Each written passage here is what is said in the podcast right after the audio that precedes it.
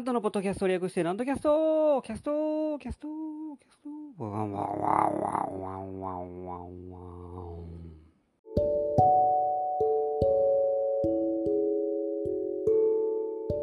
はい、皆様ご機嫌いかがでございますか？上方講談界の宮根誠司こと旭堂南斗でございます？夏真っ盛りになってまいりました。いかがお過ごしでございましょうか、えー、お祭りの季節にえー、なりますね。お祭りバーゲン餅つき大会とありましてですね、夏祭りといえばやっぱり、えー、これぐらいの時期に、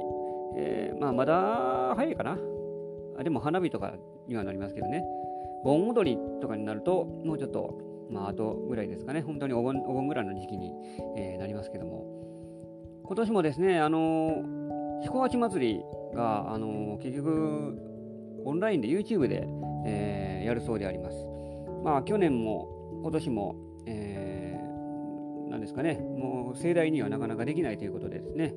ちょっと寂しいなという気もします。まあ、私は関係あるようなないようなって感じで、えー、一応あの毎年お手伝いに、あのー、行っておりましたが、まあ、今はそれこそ話し家さんでも携わる人はもう一部になるんじゃないでしょうか。もう完全に縮小して、えー、オンラインででその、え洗洗脳式そのあれです。うちはうちはじゃなくて、えーえー、センスか。センスを収めるなんかそういう式、えー、そういうのを中継するそうでありますがそそういう、えー、ことぐらいじゃないですか。まあ主にやるとしたら。うん。まあなかなかね難しいもんがありますので、えー、話し家さんでもまあごくごくでもないかな。一部の人がやるような感じで、まあ、他もいろんなお祭りはあったりなかったり、えー、であります。えー、盆踊りっていうのはね、やっぱり、うちの実家はあの奈良の住宅地やったんですけども、その、あの住宅地の中でも、えー、夏祭りというのはあったもんで、あのちっちゃい公園でですね、やぐら組んで、えー、毎年盆踊りをやっておりました。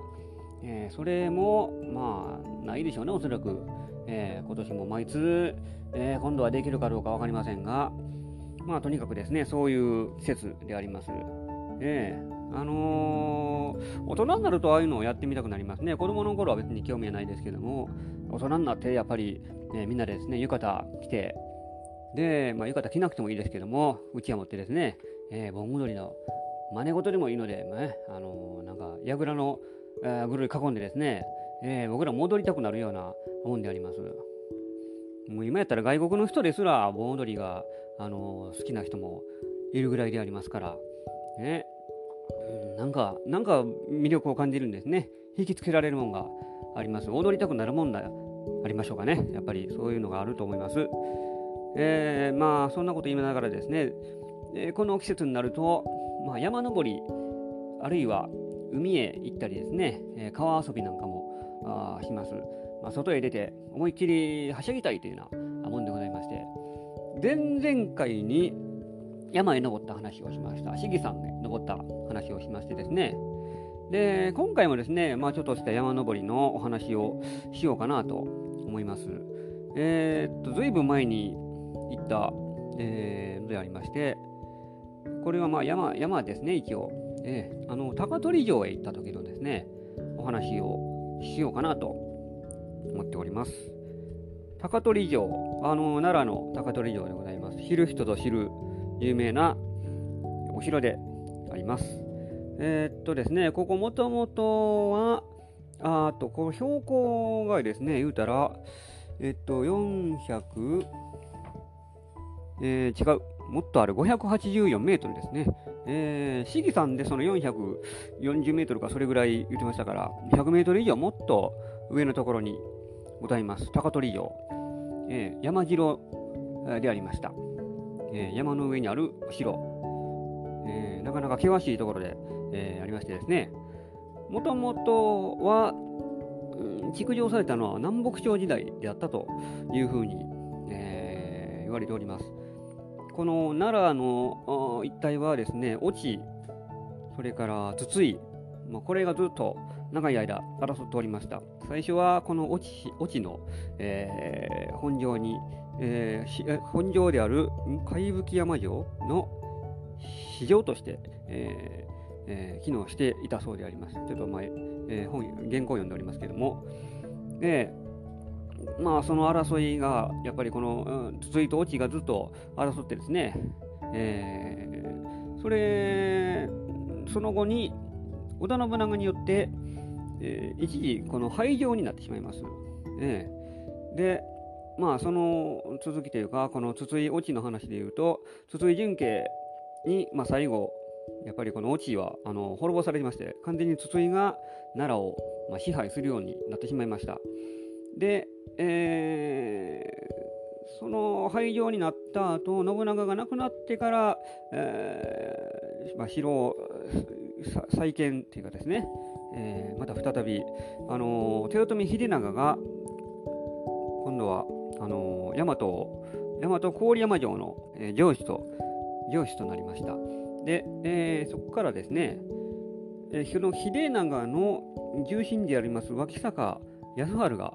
えー、入りましたけども、で、まああのそのそのえその重臣のまた本田、えー、俊久に命じまして、えー、この俊久があの新しい縄張り持って築城あ新、えー、築造したと、えー、いっぱい廃城したのをまた復活させようというので、えー、また復活したんであります。で、まあ、最後はですね、最後というか、後にこれまた、天中海の変というのがありましてですね、そこの時は、えー、高取藩のこの、えー、言うた居城であったところを、まあ、攻め立てた攻撃をしたというふうに、まあ、そういうのがあったりして、まあ、最後は、まあ、あの廃城に、えー、なってしまいます。明治の頃ですかね。だから、はい。で、なんか今は天守も何も残っておりませんが、城跡だけという具合でありまして、しかしですね、この、えー、日本一の名城という異名を取るぐらいの、あのー、素晴らしい日本最強の城ですかね、だから、えー、なかなか攻めるのは難しいところであります。えー、この険しい山城になっておりますから、え、どんなところかなというのをですね、いっぺん行ってみたんですけども、ここは、えー、坪坂山近鉄のですね、坪坂山の駅から降りて、えー、行ったんであります。近鉄の吉野線で、あの行きました。安倍の橋から、もうそれこそ50分ぐらい電車でかかって、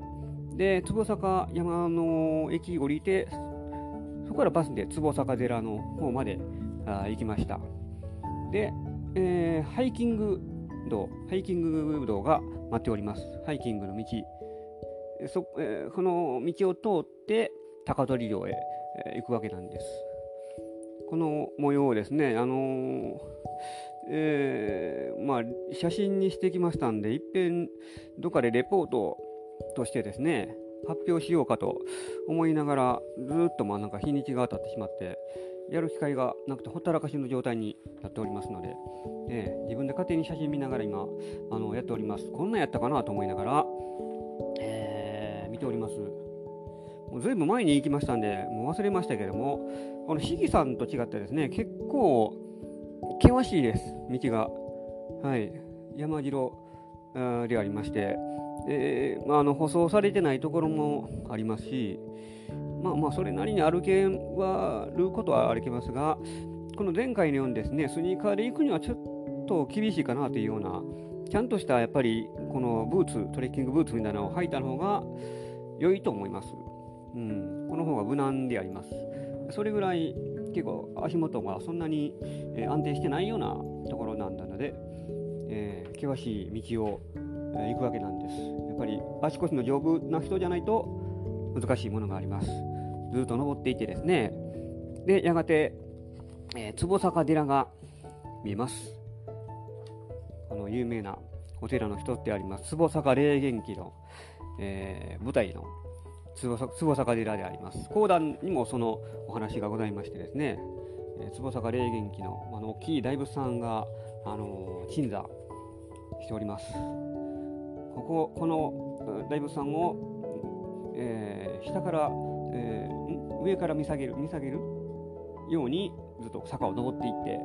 えー、ハイキング道へ、えー、いざ行くわけでありますハイキング道へ、まあ、あの入り口のところがですねだいたい2.8キロとあります。高取城までか。高取城まで2.8キロ。ここが本格的なスタート地点に、えー、なります。登っていくとですね、大量のお地蔵さんが現れます。これ見るだけでもなかなか壮観で、えー、ありますよ。えー、観音菩薩、地蔵菩薩、不動明王、えー、本当に列をなして待ち受けておりますので、これは一見の価値、ありでございます。本当に綺麗に並んでおりましてですね、今写真で見ても、あ、これはなかなか見事やなというぐらいの、えー、もんであります。で、えー、また行きますと、これが500羅漢、ん ?500 羅漢です。500羅漢の岩というのがあります。何かと言いますと、このまあ鎧を着ている、えー、岩にこうなんて説明したらいいんですかね。あのー、まあ、あの詳しく言うと、この羽柴秀長の家来のその本田正俊という人が掘らせたと言われているあ石仏であります。16世紀に掘られた石仏大黒様十一面観音、えー、まあいろいろあそうそう十一面観音もございます。鎧を着ております。五百羅漢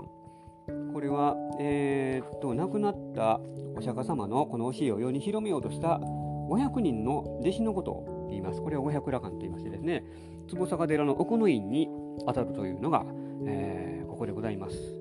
で、イースタインですね、親に会いたければ500羅漢の銅に込まれというのが言い伝えがありまして、ここへを探せばですね、会いたい人に似た顔が見つかるという、そういう一切がございます。五百羅漢像。これもいいですよ、なかなか。えー、あの見どころがあります。しげさんと違ってですね、こういう、えー、あの非常に興味深いものがたくさんございますので、えー、言うてる間にですね、まあ、あと1キロぐらい、あのー、簡単に言いますけども、結構険しい道であります。えー、あの登ってしまえば別にいいんですけども登るまではですね、えーまあ、ずっとこの山道というか険しい道を通りますから足腰もしんどいし、えー、なかなかつかへんなというような具合でいつ着くんやろうと、えー、難しいもんがございます。まあ、一生懸命登りまして、えー、運動になりますよ。あと1キロっていうのが非常にあと1キロって書いてるのがそっからが長いんです。でもうすぐやと思うところがここからがやっぱり長く感じるのが、えー、世の常でございます。えー、でやがてですね史跡高取城跡石碑が見ます。ああ着いたと思ったけどもこれは実はフェイントなんです。ただの城跡の石碑やというところでここはゴールでも何でもなかったんです。こっからまた先が長いわけです。えー、えー、七津井戸というところにやがて着きます。あの、車でお越しの方は、ここに無料駐車場がございますので、まあ、ここからが実はこの途上の本番になるわけであります。えー、今まではただのデモンストレーション、えー、ハイキング道というのはですね、えーまあ、準備運動みたいなもんでありました。こっからがいよいよお城へ向かう本番の、えー、道になってまいります。で歩くとですねすぐ石垣が見えてきました。さあいよいよ本丸へ、えー、向かおうというもんでございましてあの綺麗にですね石垣が残っておりますお城の。で、まあ、城のこの天守というのはもうありませんが石垣がちゃんと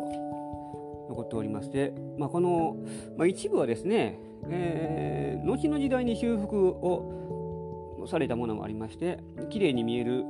やというのもありますのでそれはまあその後に、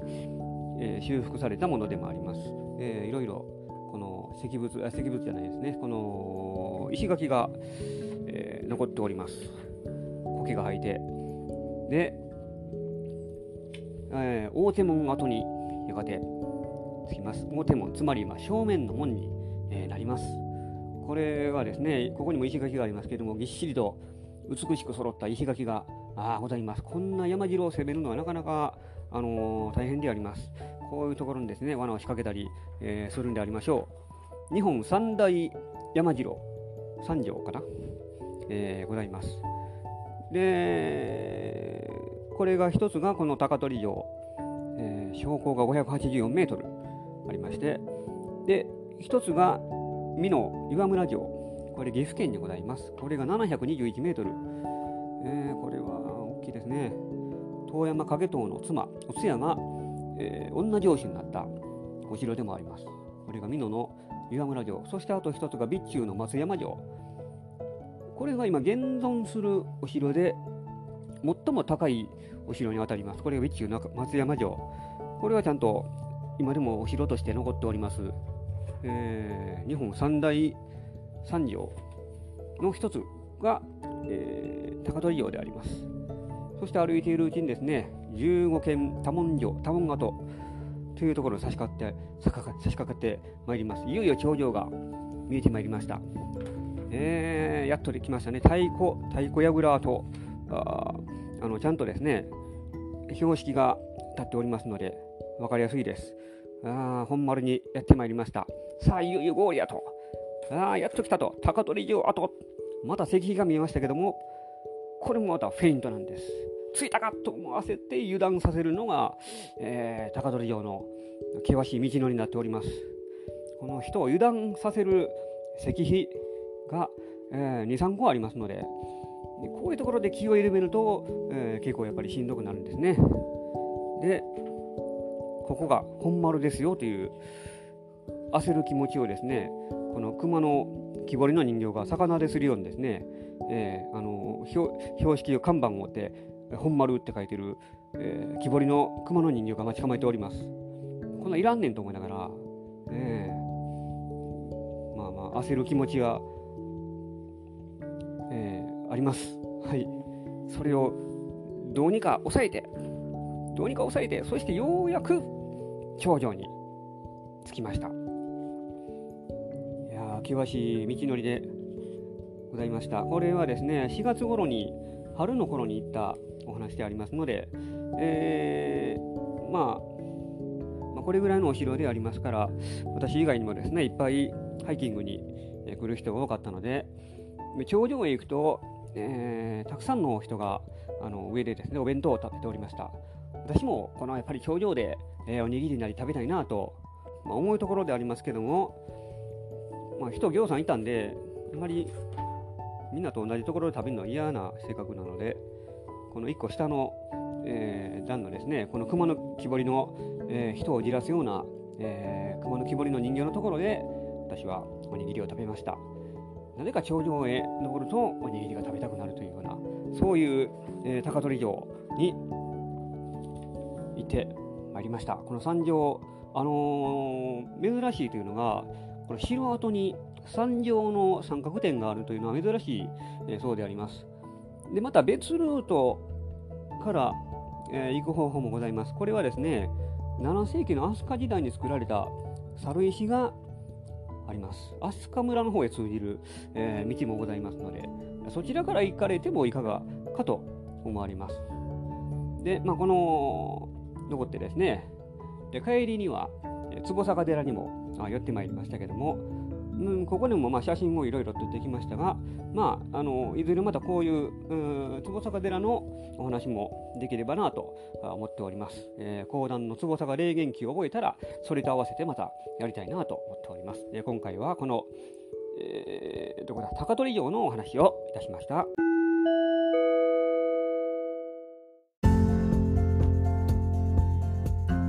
なわけで今週も